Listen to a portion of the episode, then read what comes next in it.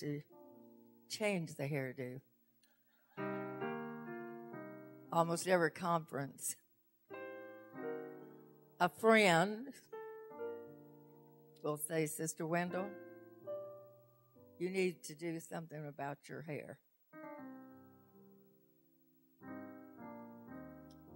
And I said, My hair do is just like the Lord. He's the same yesterday, today, and forever.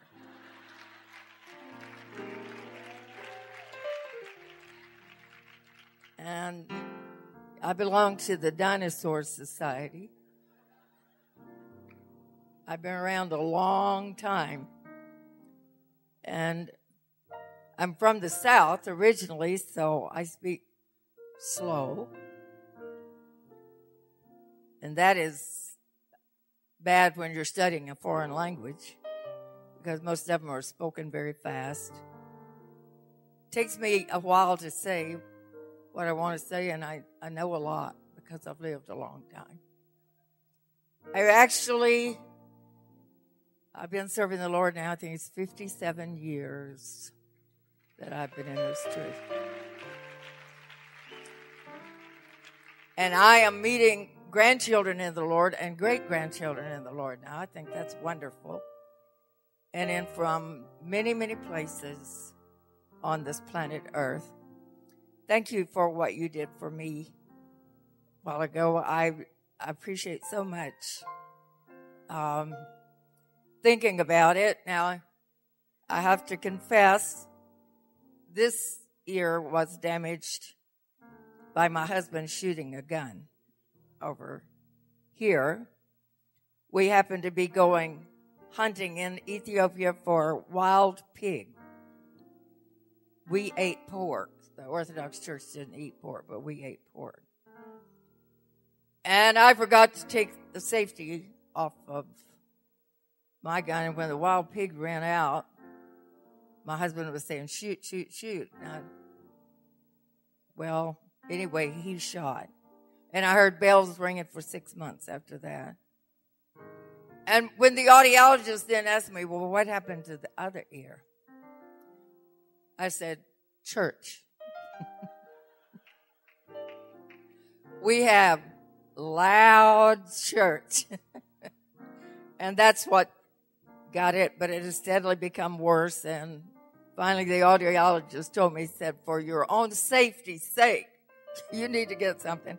And I'm constantly, the grandchildren, they almost run from me. What did they say? What did they say? What, what did they say? So thank you so much. I've never had such a thing thought of for me, and I just appreciate it very much.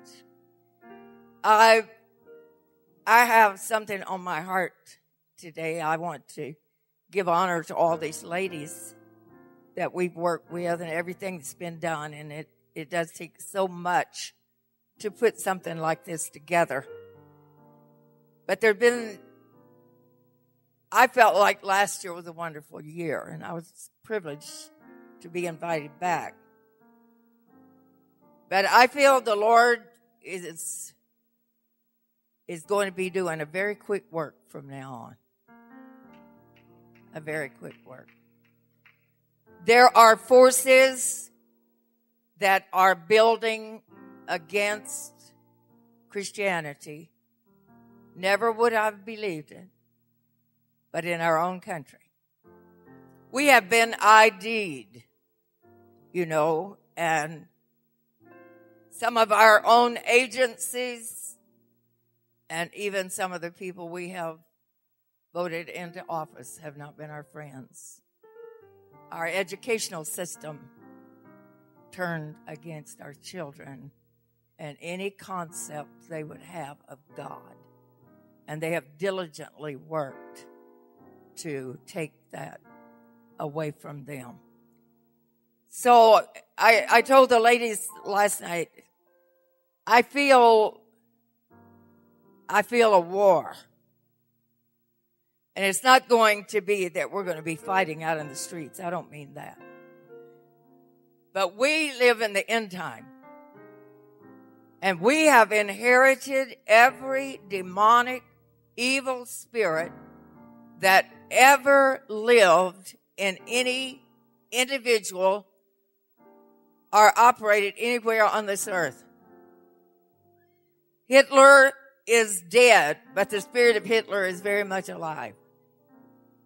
Mr. Stalin is dead, but that spirit is still very much alive. And I believe that the Lord has chosen us in this end time. If we could have chosen, allowed to choose a time, this would have been the most wonderful time. Hallelujah. Because we can see the end in sight. It's not projected way out there. I've thought a lot about the truth through the centuries of time the dark ages. Where was it, Lord? How did it happen? And I have imagined many times in foreign countries, wherever, villages with a truth known in that village, among that family, among that, and when the elder who protected that truth felt his time of departure, I have imagined him calling the son and saying, I'm handing it down to you. It is the truth. There is only one truth and it must stay alive. Hallelujah. And we didn't hear a great deal about it even in history until the beginning of last century when we understood about this latter rain outpouring of the Holy Ghost. I spoke to a man uh, who was training an officer from India in one of our Air Force academies. That officer from India was a Hindu. They teach and believe in 33 million different gods, and most of them angry.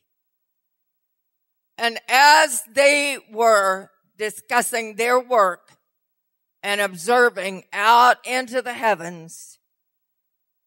This man who was filled with the Holy Ghost had witnessed to the Indian man.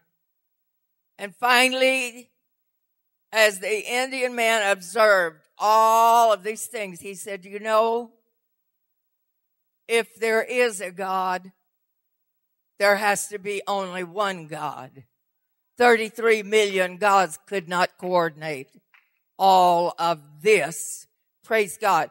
So we, may I remind us all today, these wonderful ladies in conference, our leaders, our women who have the burden for it, and for all of you that support that work and our helps to that work. May I remind you that of all of the places, maybe another church in Stockton who teaches this truth, but the eyes of the Lord are upon this place today because this is where truth lives.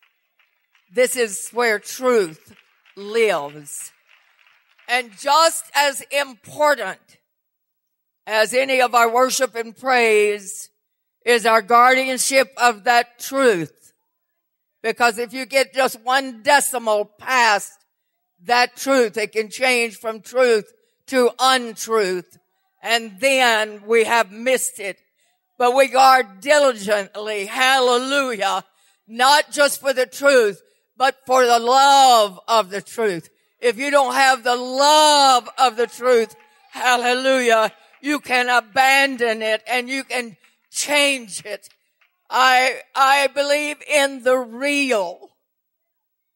I believe in the real.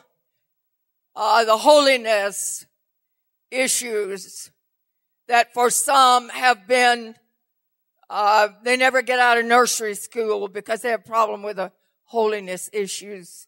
They don't allow the Lord. But let me ask you a question this morning for every person under the sound of my voice. If when we receive the Holy Ghost and we are baptized in the name of Jesus, if we take on the nature of Christ, do we not take it on? Then holiness is natural for Him. So holiness should be natural to us. It should not be offensive. Hallelujah. Hallelujah. It should not be difficult. It's something you don't really have to pray about because it's written out. It's written out. It's written out. Hallelujah. And we live in that holiness with this one truth. Hallelujah. In this end time, God is going to do a miraculous work among his people. Let's worship him right now.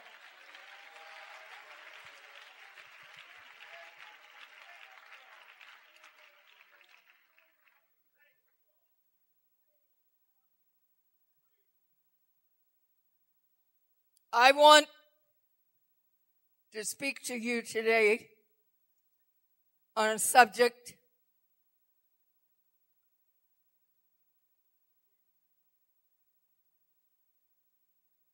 called vision.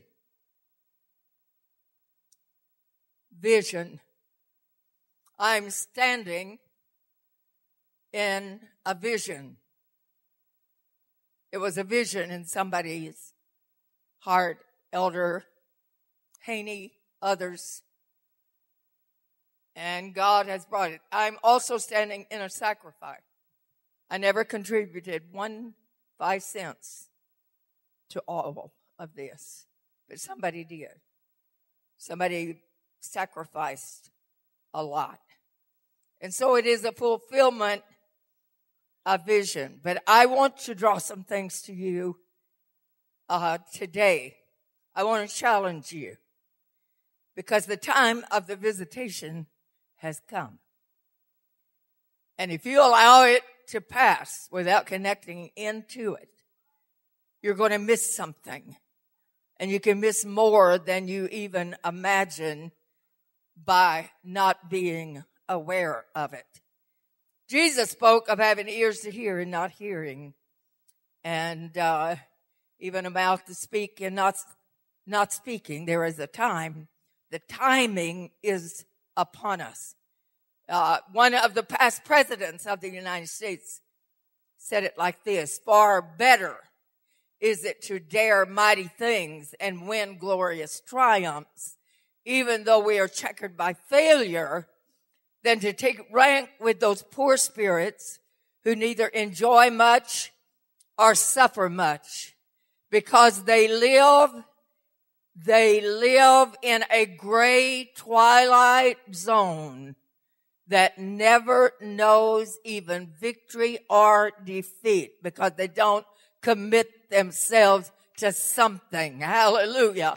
Hallelujah. If you ever desired a vision, if you ever desired, hallelujah, an inside look at what God is doing, if you ever wanted to be on God's connection list to tell you and inform you of what he's going to do and the awareness to where it gets past oh, it's Sunday again. I have to get ready to go to church. Or it's Wednesday again. I have to get ready to church. I'm talking about something that puts you so in the middle of something, hallelujah, that it's not even when you walk out those doors, you don't leave church. Praise God, you take it with you and you live in it. I, I need more monitor on this. I'm screaming and I'm afraid you're shutting me down. So help me. I'm having some voice problems anyway.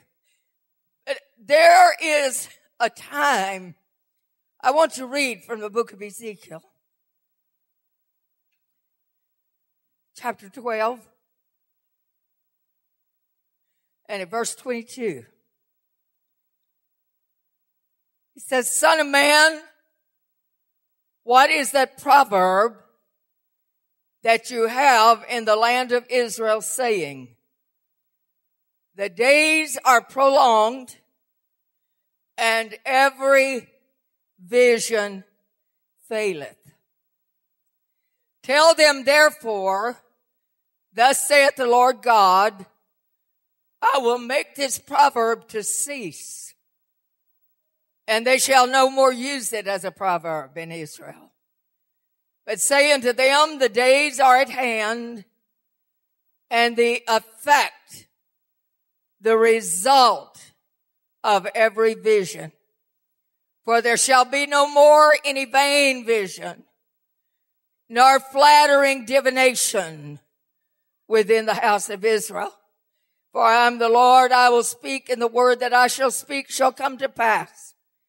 It shall be no more prolonged. For in your days, O rebellious house, will I say the word and will perform it, saith the Lord. Again, the word of the Lord came unto me, son of man, behold, they of the house of Israel say, the vision that he seeth is for many days to come and he prophesies of the times that are far off. Therefore say unto them, thus saith the Lord God, there shall none of my words be prolonged anymore, but the word which I have spoken shall be done, saith the Lord God. I, I will use our own personal call and life and how God did some things. As I talk to you about this vision, something that God shares with you and you hold it there until you see it come to pass. My dad could have been a military man. He was, uh, uh, he didn't believe in house robes. He believed in getting dressed when you got up and put your shoes on and they need to be polished from the night before and there were one pair of shoes a year and they were those ugly old brown Oxfords and I hated them. I still hate them. Some of the girls love them. I hate them. And my dad said, you know, you don't need a robe. You just get up and get your clothes on. Well, I've got a closet full of robes now and I put it on when I want to and I wear it all day if I want to. It's, um, dad, I obeyed you when I was home. Yeah. My dad did not serve the Lord. He was not disrespectful of the Lord, but he didn't serve the Lord. My mother was Cherokee Indian. And she and my dad, they had their points of uh, debate at times. My mother sitting in her chair in the living room says, Noah, there, there's a draft in here. Well, Pauline, there's not a draft in here. Noah, I know a draft when I feel a draft. There is a draft in here. After some moments, my father comes crawling down the hall with a candle lighted and the flame burning straight up. And he said, you see this, Pauline? There is no draft in here or this candle. My dad would rather be right than be president. After I received the Holy Ghost, I was the eldest. My name's Bobby. My sister's name's Billy. And the, the awaited one, the son, was the third born and he was named Noah after his father. Our last name was Blizzard.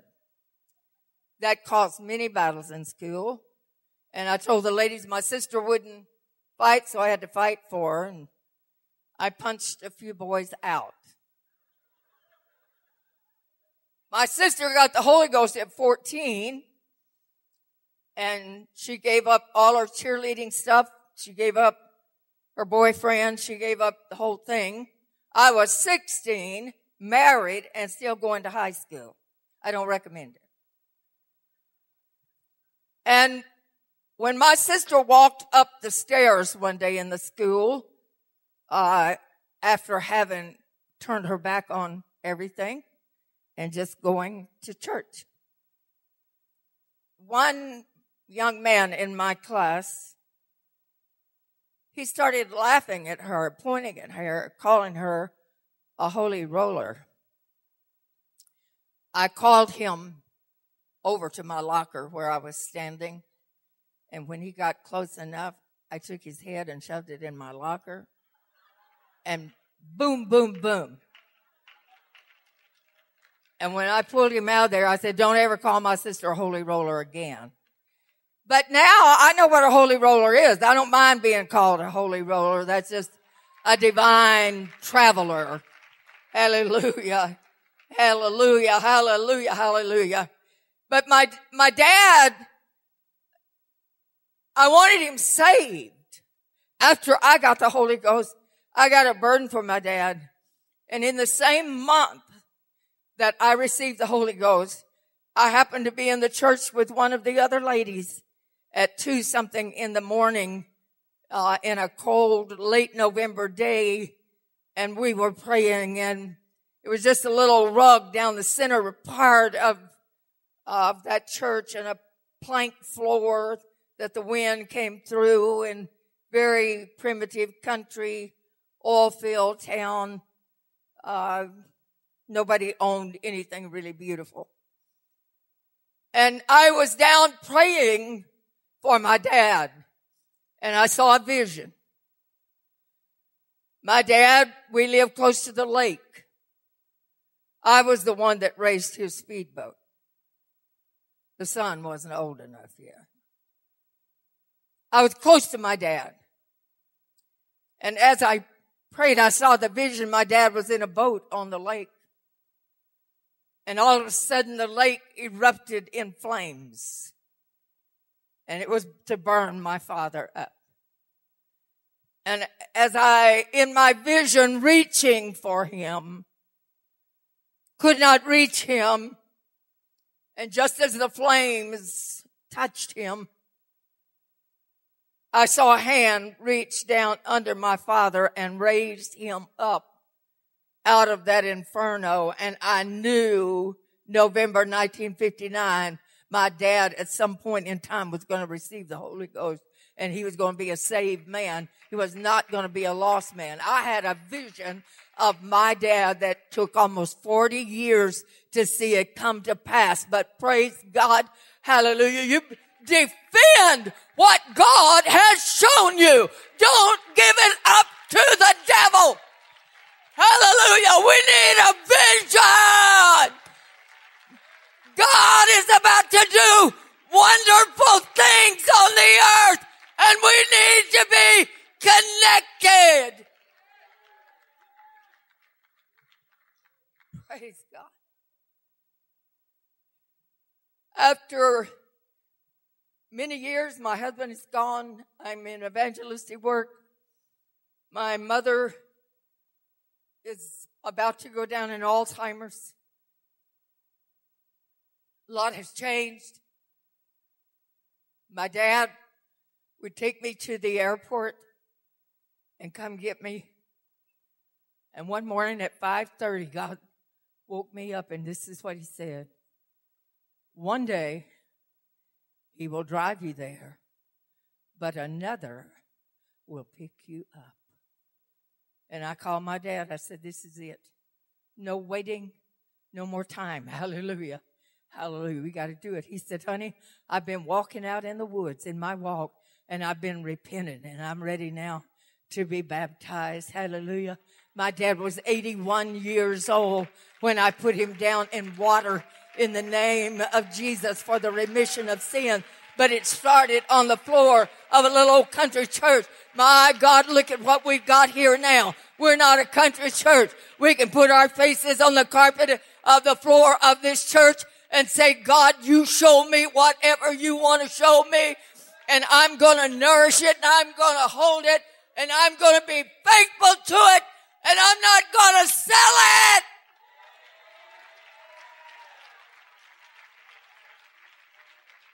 He has many things. He's ready to reveal. Praise God.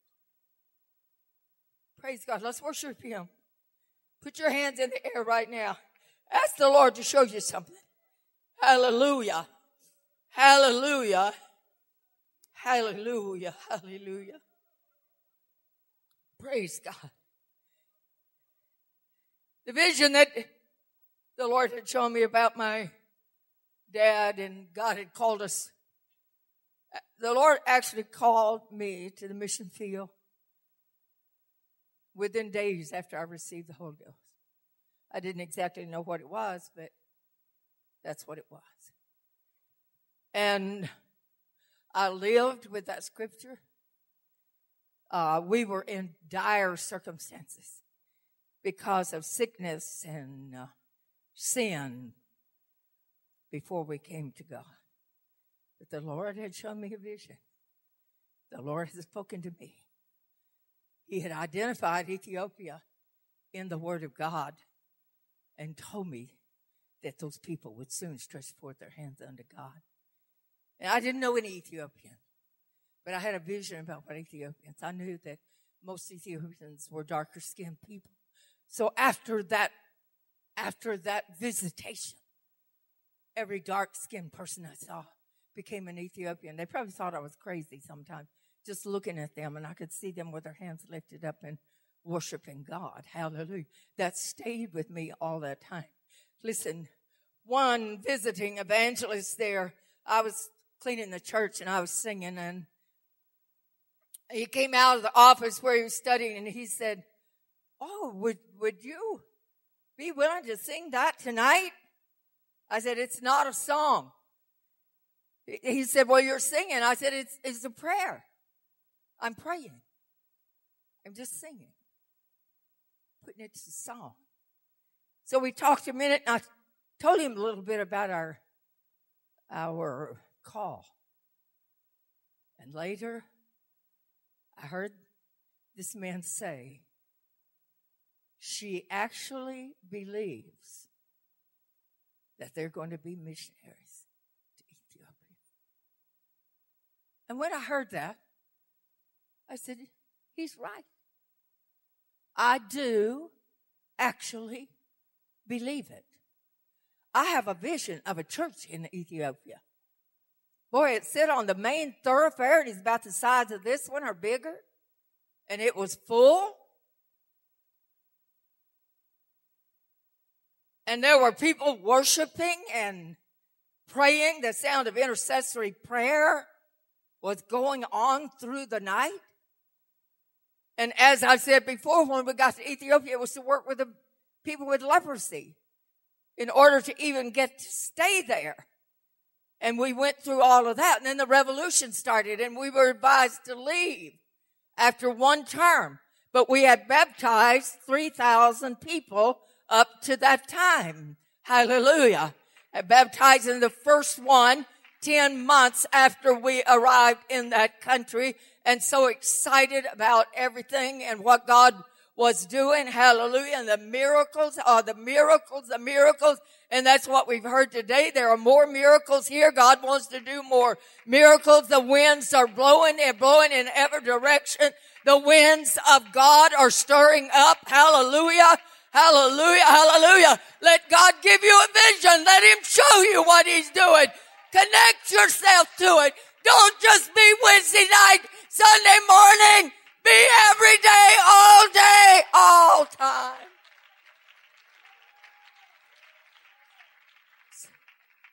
It's my vision. Praise God.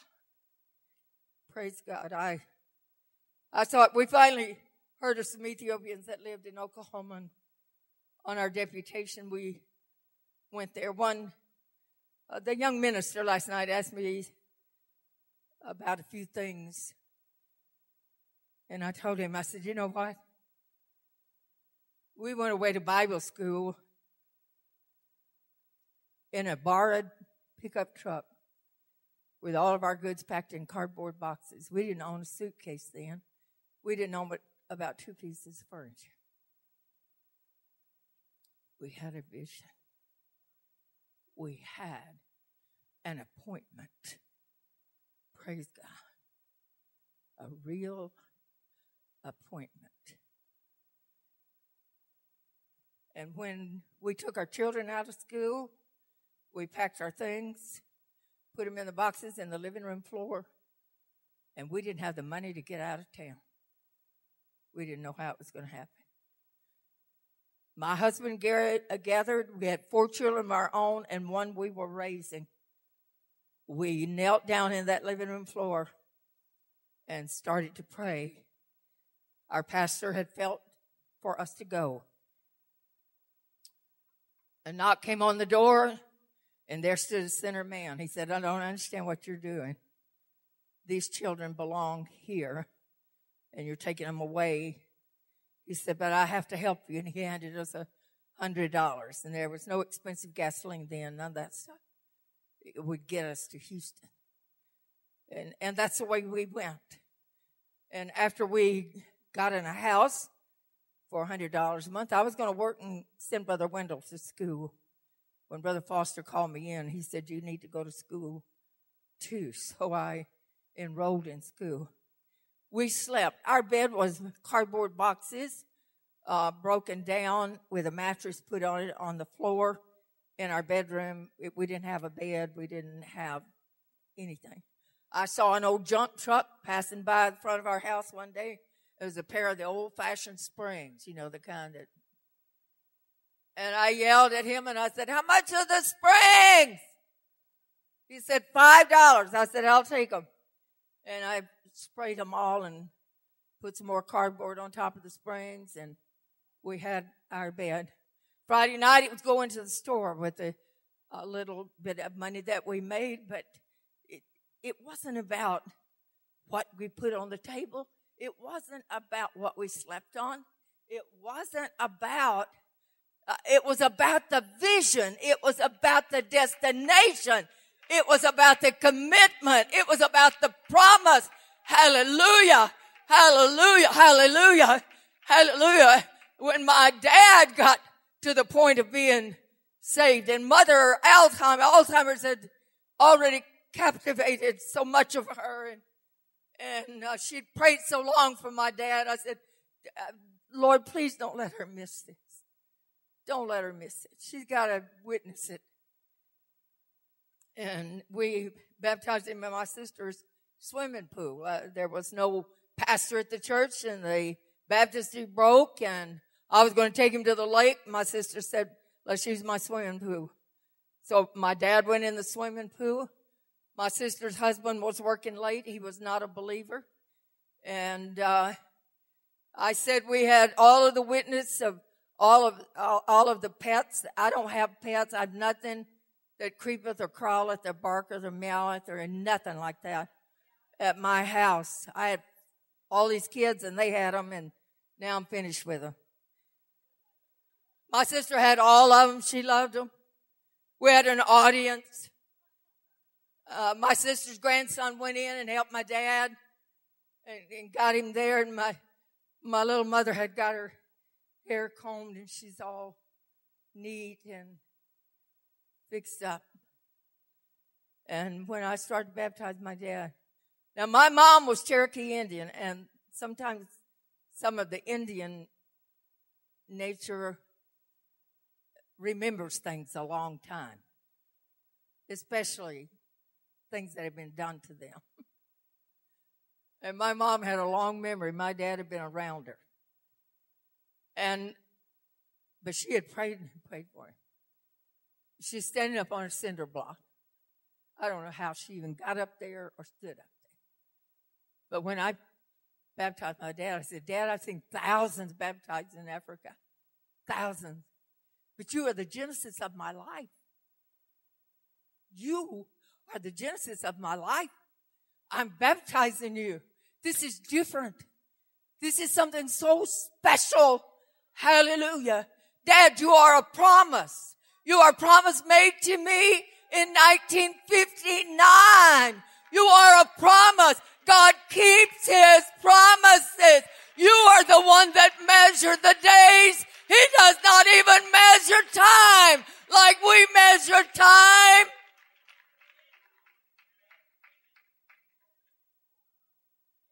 Hallelujah. And I said to my dad, Dad, every sin that you've ever committed is going to be washed away today in the sea of forgetfulness. And God will never remember them against you anymore. And I said, and nobody else should.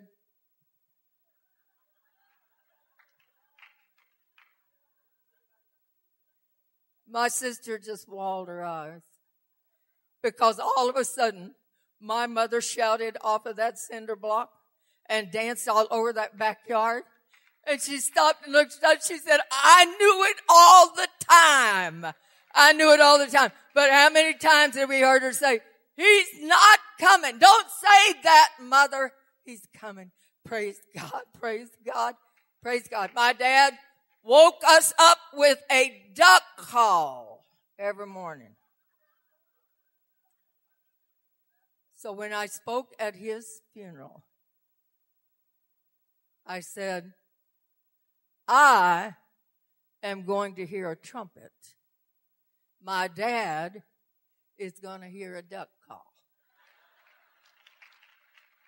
Because that's what he gave us all of those years. I'm, I'm telling you, there is something in those promises of God. Now, I want to talk to you about trust. Trust.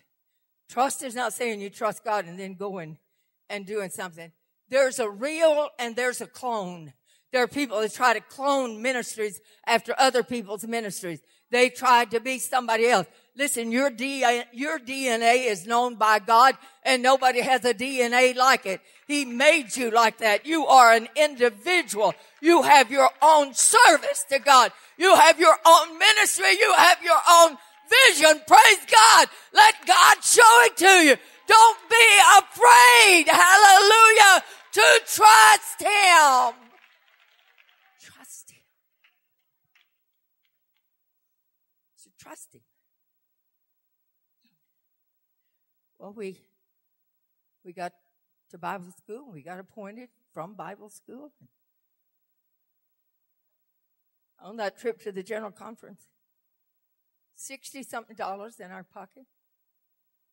We had to pay for a room, $8 a night. You know what you get in New Orleans for $8 a night? It's not in the choicest part of town.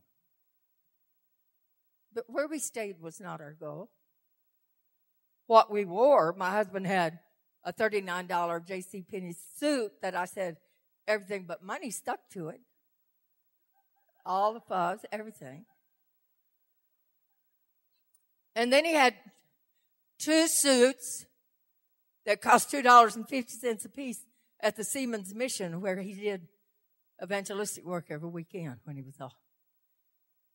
I had homemade dresses. Very nice, but homemade dresses. We're going to General Conference. We're going to meet with the mission board. Well, who do y'all know? Well, we know the Lord.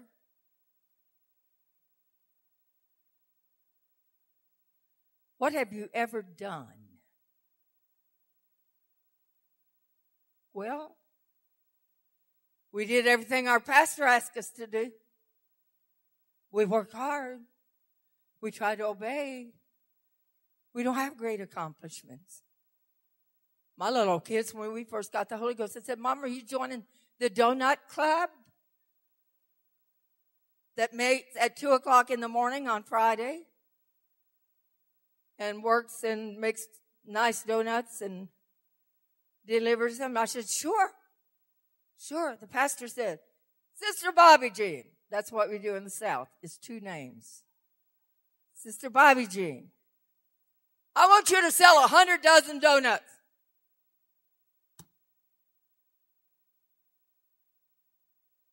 That was on the Monday after I got the Holy Ghost.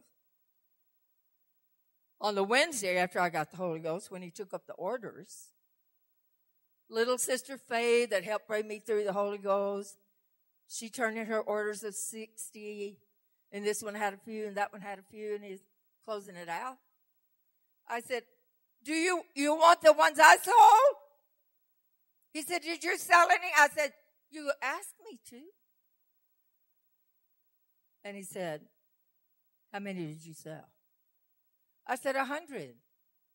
That's what she said.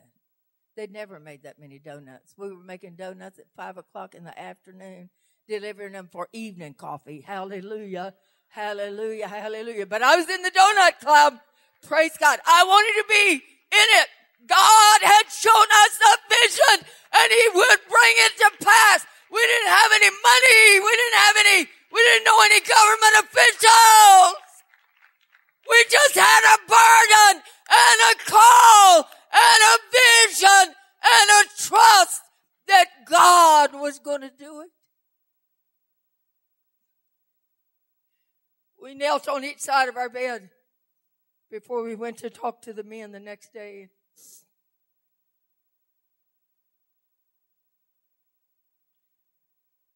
Brother Boga was the missionary over the mission department then, and he's pretty tough.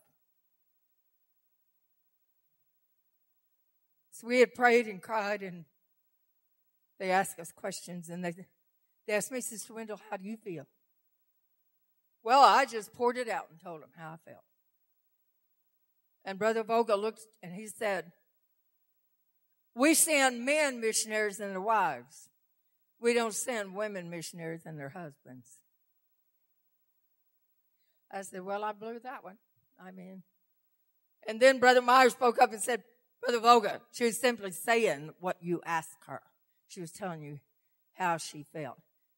And they said, Well, do you ever call him anything but Brother Wendell? I said, Yeah, call him honey.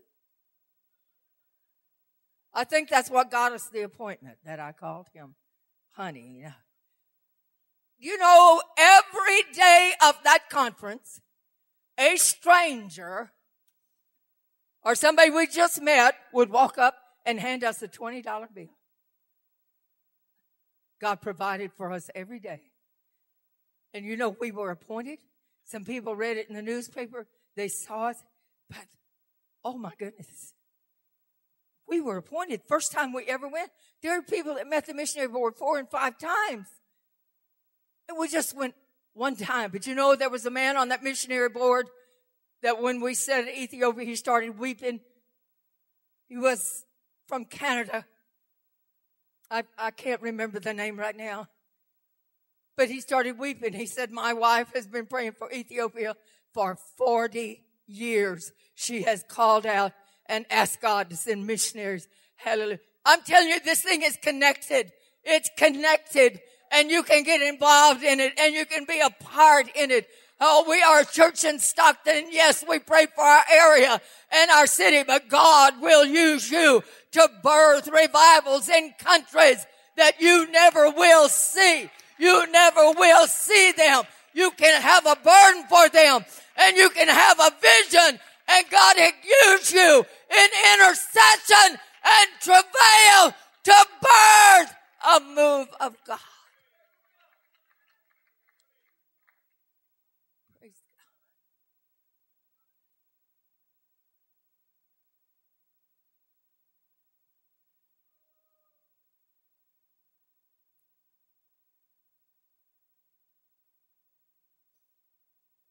Well, we had to leave Ethiopia without having seen what I thought was my vision. I went back to Ethiopia in 1980. We had to leave in 73, 72. In 1980, the communists were ruling. Our little service was held. We praised the Lord, and the communists were singing their songs. I visited there. Everything was underground. But the church had grown. When I visited Ethiopia after Brother Wendell's death and I went back, we had left 3,000 people baptized in Jesus' name, filled with the Holy Ghost. When I visited back, there were 6,000. While the church was underground, God had doubled it. I'm telling you, a vision from God is worth holding. A vision of God is worth obeying. A vision of God is worth your time and your effort and everything that you are. It's worth your attention. It's worth your involvement. It's worth your sacrifice. Hallelujah. You want the fire of God to fall on your life? You know where the fire of God falls? It falls on sacrifice. Yes, it does. Hallelujah. Hallelujah. And if you want the fire of God, put the sacrifice on the altar. So we left there, and of course, I lost Brother Wendell. my children got married and things changed. But I still had that vision of that church. And so in 1990, I went back to Ethiopia and I walked in the church and there were all of these people. And that was majestic. That was majestic. But the next time I went, and I went many times in the 1990s, many times, raised a lot of money for Ethiopia. But the vision, what I had seen, I hadn't seen exactly what was in my mind. I saw that big church. I saw it full of people. I heard the people in the night praying because there were prayer warriors guarding all night long, every night, praying intercessory prayer. There was a little old woman that had been brought to us when we were there before we had to leave. She was a little woman that one of our young men had gone to the marketplace and waited on the Holy Ghost uh, to let him know who he should talk to. And he stopped this little old woman and started. He was a very quiet young man. He began to witness to her. Hallelujah, hallelujah, hallelujah. And when uh, he invited her, or when she he said something to her, she said, "Oh, I've been waiting on you. I I saw you in a dream last night." I was climbing a mountain and there was a huge light that shined down and I could speak, but I couldn't see who had the light.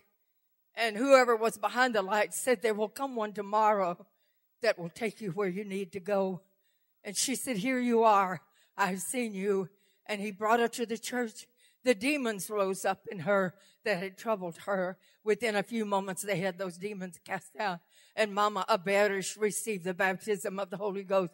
She did not have one family member. She didn't have anybody, but God gave her the church. One of the ladies gave her a sweater. One of the ladies gave her some shoes. Brother Wendell wanted to go pick her up in the in the truck and to bring her to church because she was old. And she said, no, Brother Wendell, I don't have a coin to give, but I can walk. And so I want to walk to church and that will be my offering. I have no money to give, but I will give this offering. Mama Aberish, before I left Ethiopia, she wanted a picture of me and she said, I will put it beside my bed and I will pray for you every night. I didn't see Mama Aberish for 10 years until I went back there in 19- 90 and she was living at the church. Communism came tearing down in 1990. Mama Aberish had cooked for the communists for 17 years and in that big old kitchen, little bitty lady, all bent, all stooped. And when I saw her in 1990, I didn't recognize her. Brother Tekle Mariam brought her out of the back of the house and he said, Sister Wendell, do you remember her? And I looked and then I said, no. And and then I understood it's Mama Aberish, uh, the little lady, and she came over and she said, "Oh, she was almost blind." She she took my face in her hands. She said, "I asked the Lord to let me see you in person one more time before I passed out of this life." Mama Aberish, hallelujah! And guess what? Mama Aberish was the intercessor in that big old church in Addis Ababa I watched her one time when I was there when Brother Tekle Mariam got very sick and couldn't get out of his bed. This little woman walked out of that church through the front gate of their home and walked right through the living room. She said nothing to anybody and she walked straight up the stairs and she knelt down on a cement floor at the door to his bedroom and she only left there for her own personal need. And then she came back You've tried kneeling on cement for a long time and see how it is. But she knelt there and prayed. And I finally went over and I said, Mama Barish, how long are you going to stay here? And she said, until Brother Tekle Mariam gets up and he is healed. I am planted here. And in the middle of the night, Sister Walker, in the middle of the night, you could wait and go to the front door. The guards would be posted everywhere and there would be a little bit of light in that big old church, and you'd see this little hunched body like this, walking and praying and praying. The vision is worth it's worth it. It's worth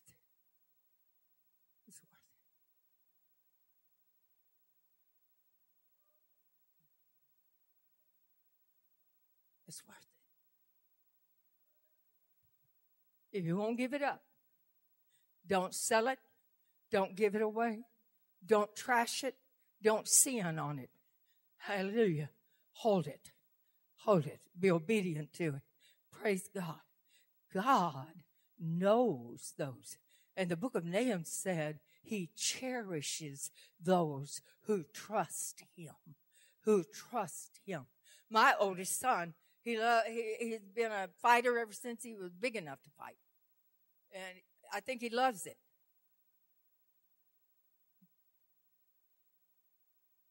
He said to me one day, Mother, don't you ever get mad at God? I said, I've never been mad at God. I've never asked God why. I've lost a son. I've lost a husband. I have a call still to Ethiopia. Out of 57 years of call, I spent approximately five years in Ethiopia. I don't get to go there.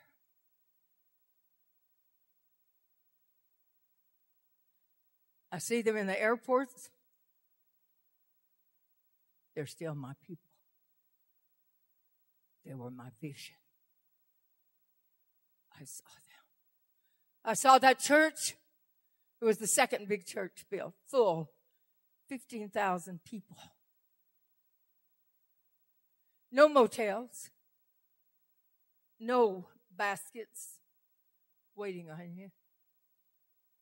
None of that. They came, they brought their children. They slept on straw mats on the grounds of the church. They woke the little kids up early, took a wet rag at a hydrant, wash your face. The night before they had prayed until three o'clock in the morning. Brother Tekle shut it off at three. He said, there has to be a little sleep here and they prayed intercession and travail and shouting until three o'clock. Slept a few hours, then got up and the little sleepy kids and wipe them up and go to the outdoor bathroom facilities and go to church. Go to church. Toward the end of the last few years, I got to go there. I went to a place that I'd never been. It's called Bore and even past where the crusade site was. It was way past. The people were nomadic people. They didn't build big houses or, or they were outdoors people. They were strong people. A warrior. They were warriors. I went, the man that was the leader, he had built us a round house. And to keep the uh, insects and everything down. Eucalyptus leaves had been spread all over the floor. That they had bought nice beds and they had them just in pie shape, you know, around that. But there were no partitions, no doors, no nothing. So all of us slept in our clothes the whole time we were there because we all slept in the same room. The first night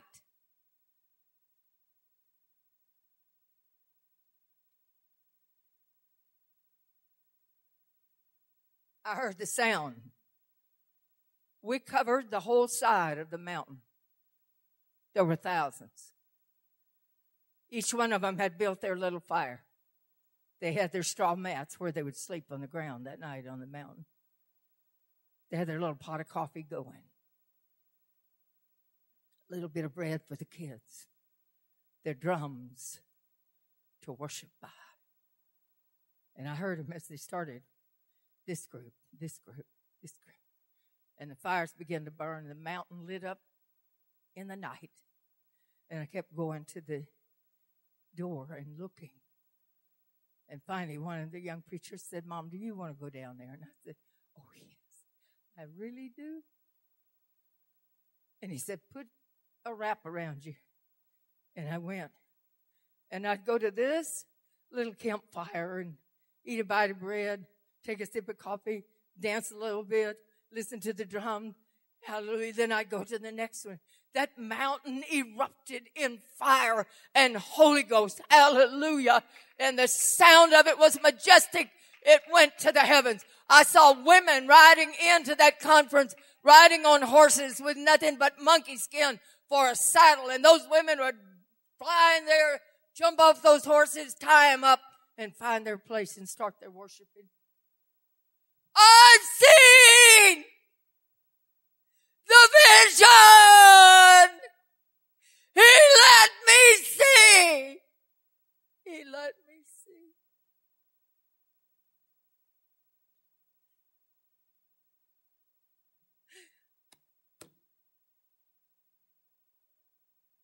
It won't fail. I need Austin Bakaya. Bishabakaida Open the eyes of us all today and help us see the vision, O oh Lord, that you have for this people that sit under the sound of my voice this day. Let them hear the sound of the wind. And let them be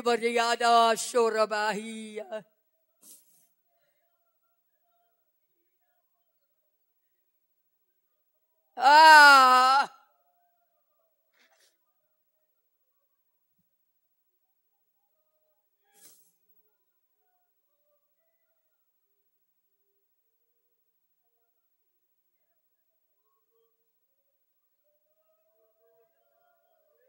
Let him show you something. Let him connect you today. Don't walk separated. Join yourself to the vision.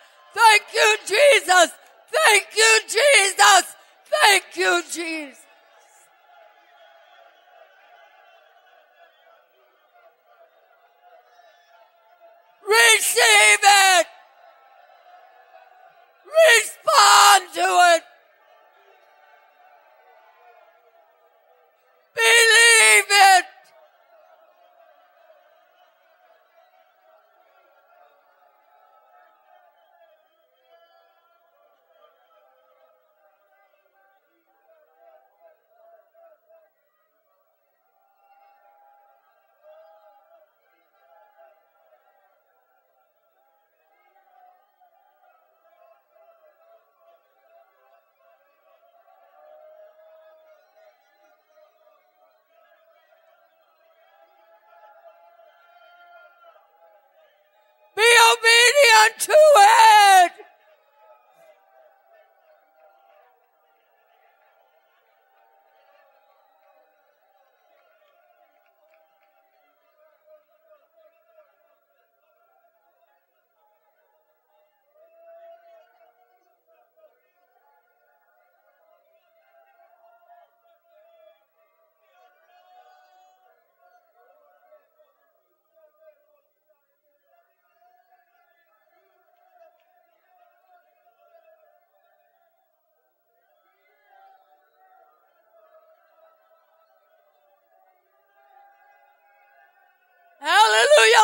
God give you a burden like you have not felt in a long time.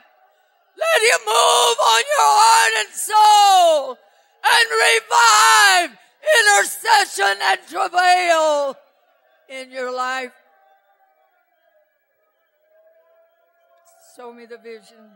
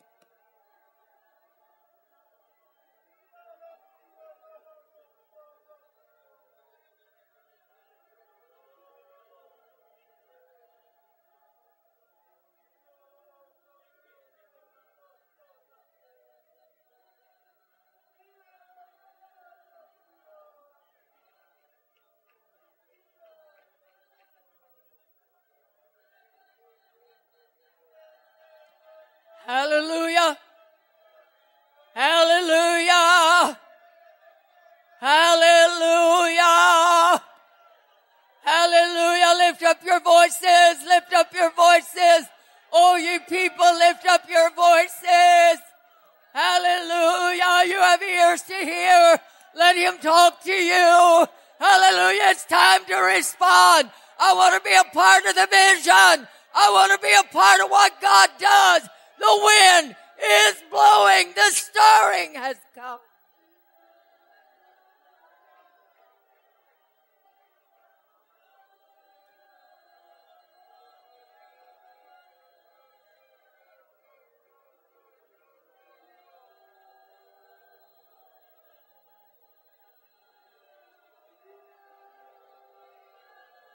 I hear the sounds of the wind. I hear the sounds of praise. Hallelujah from the newborn. I hear the songs of the newborn.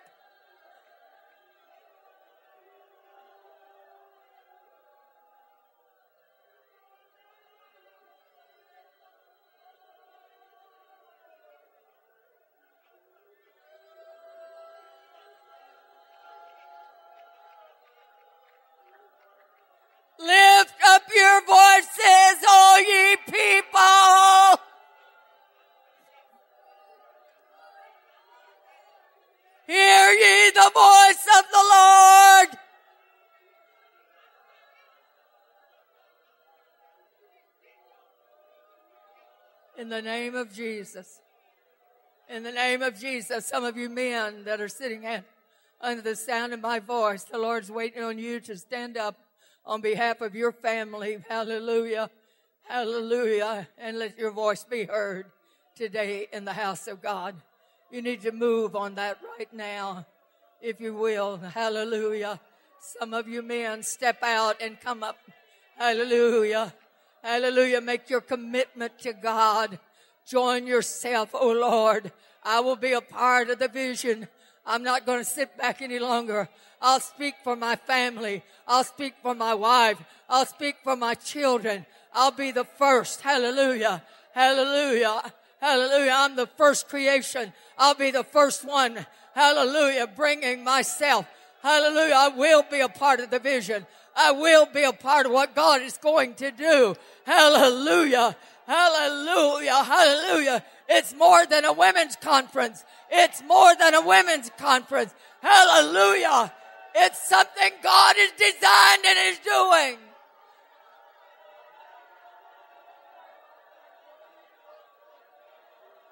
Others. Others. Step out.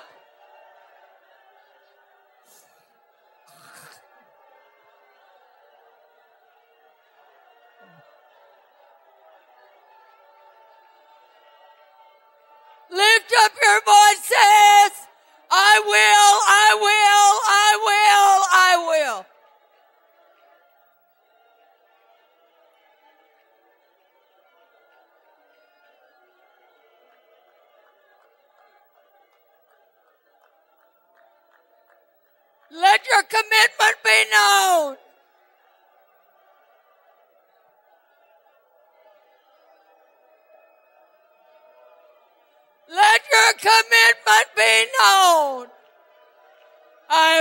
something.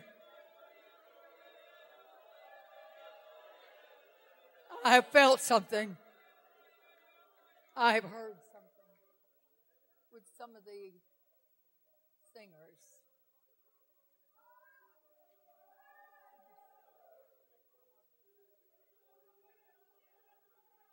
I heard the sound of those people praising and worshiping until four o'clock in the morning. And when four o'clock struck, the praising stopped and the intercession and travail started. And it lifted the whole mountain. The sound of intercession and travail. Praise God. It lasted an hour. And then there was silence.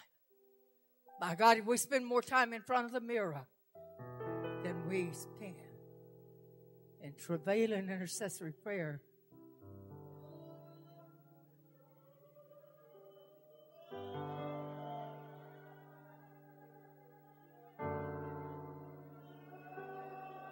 let the sound, hallelujah,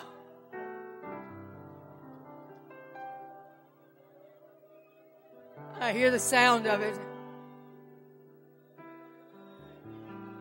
Coming with the wind.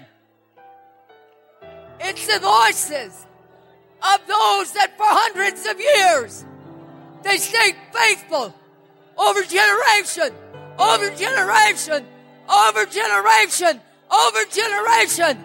And they're telling us, don't fail now. Don't fail now.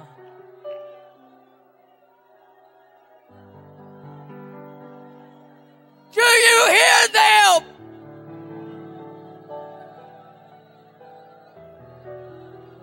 They had no telephones. They had no television. They had no computers.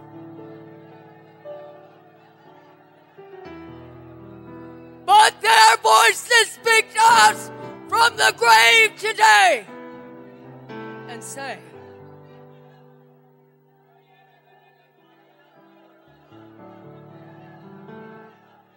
Let's lift our hands again, everybody that's in here. Will you lift your hands up? Go ahead and sing.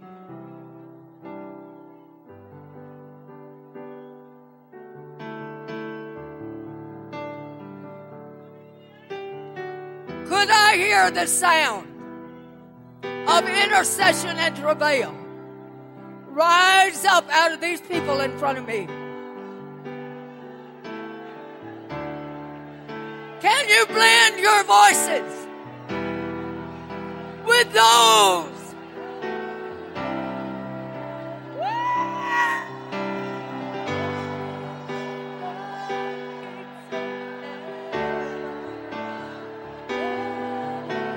Lift it up.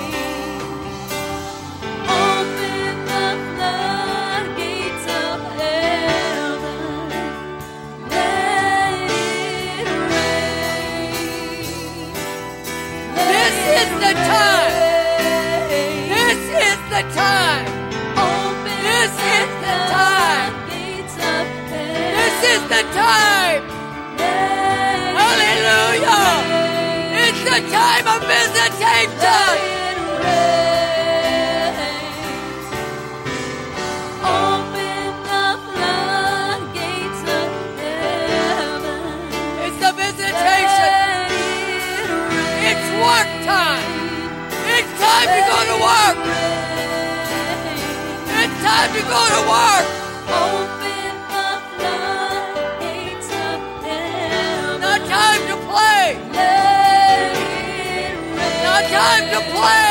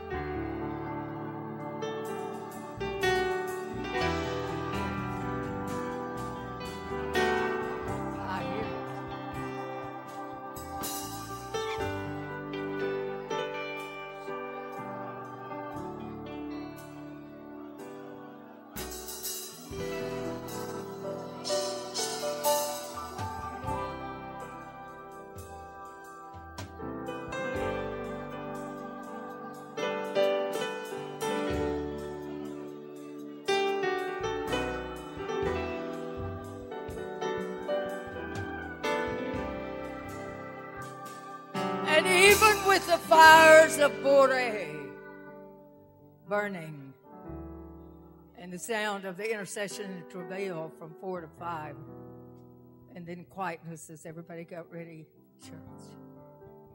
We gathered in a natural amphitheater.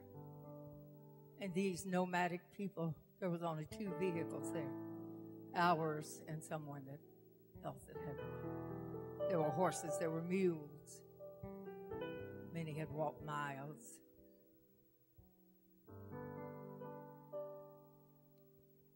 And when the little choir got up to sing, these warrior people, they were one of the fiercest tribes in Ethiopia. They started singing.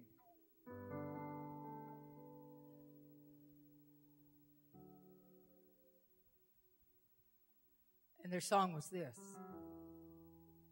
Babyloni, Babyloni, Babylon, Babylon. Spit my people out that belong to me, you idols of Babylon. And you speak to the idols of Babylon that are in your area and you speak to them today and you speak to them in the service and say, spit our people out. You have devoured too many of them already. Hallelujah. Hallelujah. It's here. The visitation is here. The winds are here. I hear them. The sound of rain is here. I hear it. I hear the voices of the elders coming back over the four seasons of time saying, This is it. Be faithful to it. Be faithful as we were faithful to our generation. Be faithful. This is your vision. And even after Boreh, the crusade, the first one I went to, we drove up. There were thousands there, over 200,000 people in that particular one. There was a choir of a thousand people with homemade robes on, shouting, jumping like gazelles, just in a platform, huge platform, where the preacher sat, four to five interpreters. Praise God. Is this your vision, Sister Wendell? This is it. This is what I saw. This is what I saw. And the Ethiopian government tried to stop it, and other politics tried to stop it. Hallelujah. But greater is he that's in ye than he that's in the world. Hallelujah. And if you are yielded to he, hallelujah, outside forces are not going to stop you. They're not going to stop you. They'll cheer you on. Hallelujah. Hallelujah. And when I observed out all of these people in the way they were organized and the way they were shouting and, and worshiped the Lord in the line of soldiers with their rifles turned sideways as posts to keep the people out from rushing the ministry. They just wanted to touch the ministry. Is this it, Sister Wendell? This is it. This is it. It's really true. What the Lord showed me many years ago. These are not rich people. They're not taking up offerings.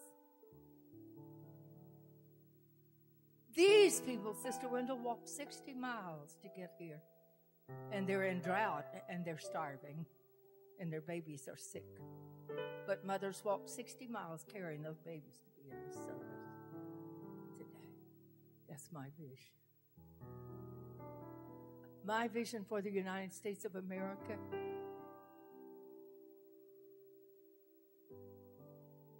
is that for us to forget that if we think we deserve everything God has done for us, and a wave of thanksgiving come over us and a willingness to sacrifice. I'm not talking about offering that money, other things are sacrifice. when I spoke in one church in Ohio and I asked, What if I ask you to bring the thing tonight that was the most meaningful to you, that meant a lot to you, and you would give it to God? And I heard the cry of one man. And he lifted up a little five year old girl on a pillow that was a cracked baby. She had that affliction because of her dad and mom and their drugs. But the dad lifted that pillow up and brought her down.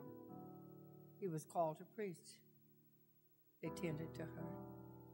And he said, Sister Wendell, this is the most precious thing in my life. Right here on this pillow. Did you know what God did? In just a few weeks, He took her home where there was no more crack problems.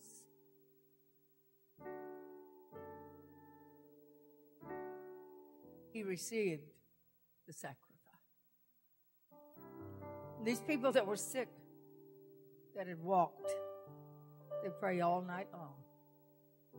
Some other people that were visiting there were asked to pray for them, and they had felt like they'd already prayed. So Brother Tekle turned to me and he said, Sister Wendell, uh, others are going back to the hotel. These people are desperate. Will you help us? I said, Yeah. So Tekle Mariam and Mary and Sister Wendell stayed and prayed with them vomited on, spit on, trash. Walked 60 miles in their condition to sit up and drink water out of a tank truck that came from a muddy river and a few little pieces of bread they might have. I'm not trying to make you feel bad. I'm trying to tell you that there's people here and God has opened the door and the winds are blowing and this is a new day. This is a new day. This is a new day. And I believe we're going to take advantage of it. And we're going to be a part of the vision. Everybody that wants to be a part of it, lift up your hands right now.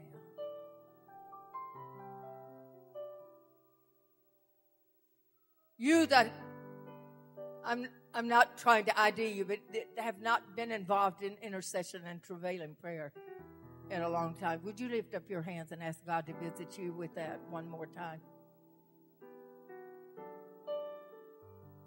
That's what will birth and sustain what God wants to do. Hallelujah. Let's approach Him. Lift up your voices. Hallelujah. Lift up your voices. Let them be heard. It came in with a sound, it'll go out with a sound. Hallelujah. And it needs a sound in between. Just the greatest sound that we can make in the name of Jesus. Lift up your voices. Woo!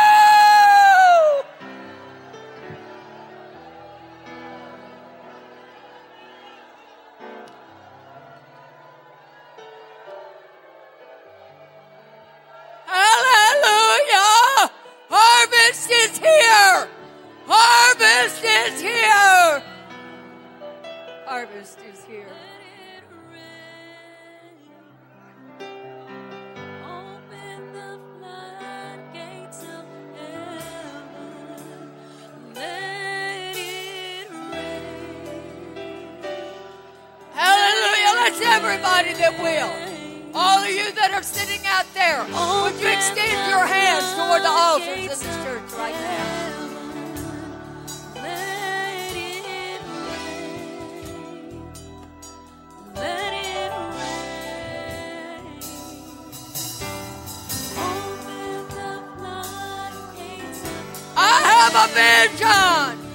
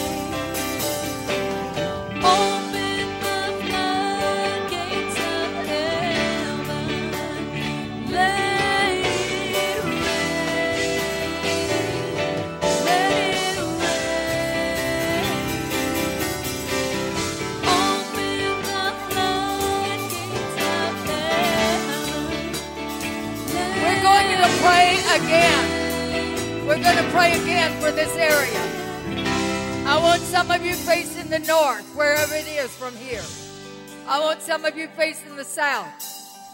I want some of you facing the east, and some of you facing the west.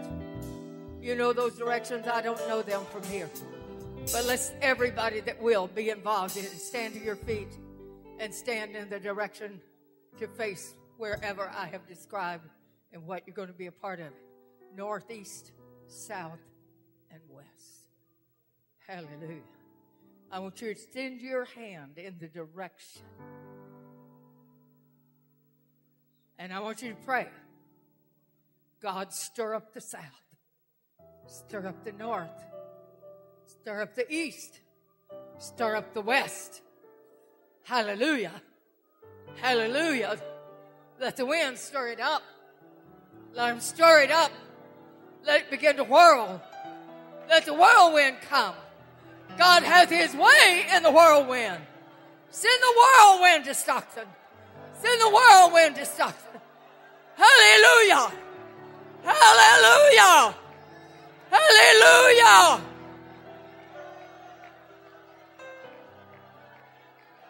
The visitation has come.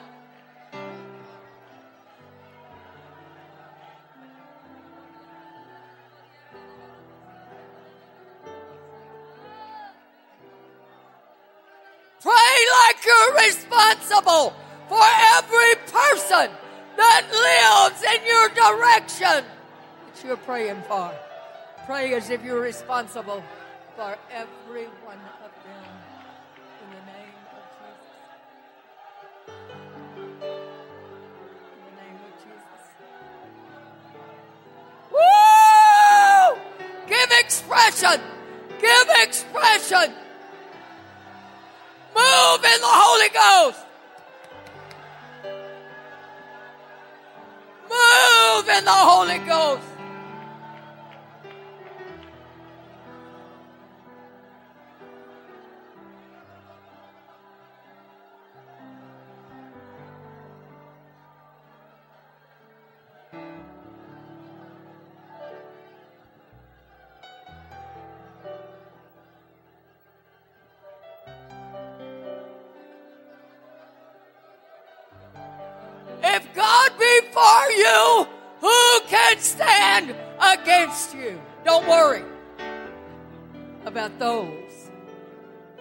Be against you.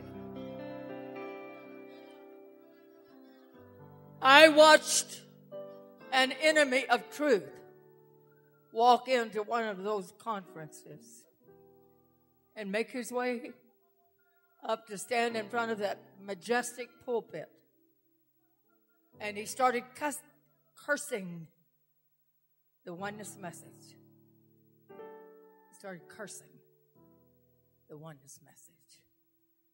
And all of those preachers on the platform just started knocking down his cursing with blessing.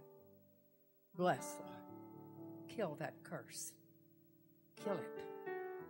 And I watched God paralyze that man from the neck down. All he could move was his head. And they picked him up like a tree and carried him out. His head was still turned, trying to curse the truth. I'm going to tell you what you are living and what you are desiring and what you are following. There's no man. The head of security in Ethiopia told my husband so many times, I'm going to break the back of this church. I'm going to break the back of this church. My husband said, No. Greater men than you have tried that. It's still here. It's still here through 17 years of communism, through four years of the government of Ethiopia putting every preacher in jail, taking their shoes off and beat if they had shoes, and beating the bottom of their feet till they could not walk. And as we prayed for one of them, and what are you going to do, son? Mom, as soon as my feet are healed, I'm going back to the same place that I was, and I'm going to preach. I want that kind of fire to get hold of a ministry here. The young men, instead of just wanting to be somebody, you know, that's already got a great developed ministry, just find what God's got for you.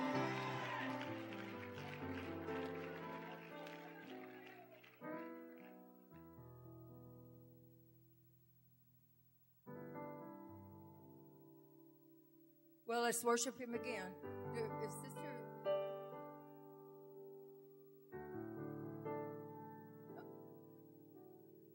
I think Sister Haney has been translated.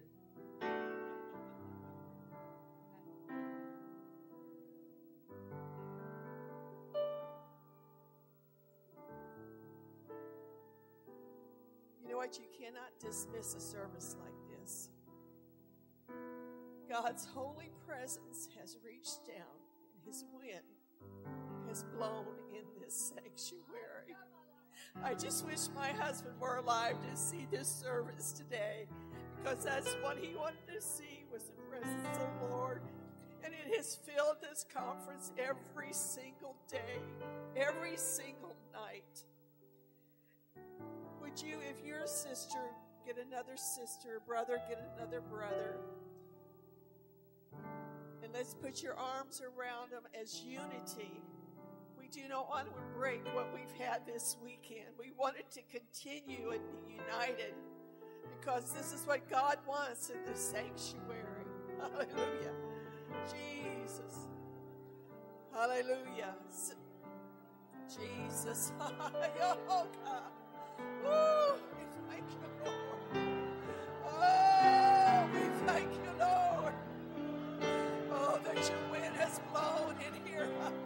like a mighty wind, Lord. Hallelujah.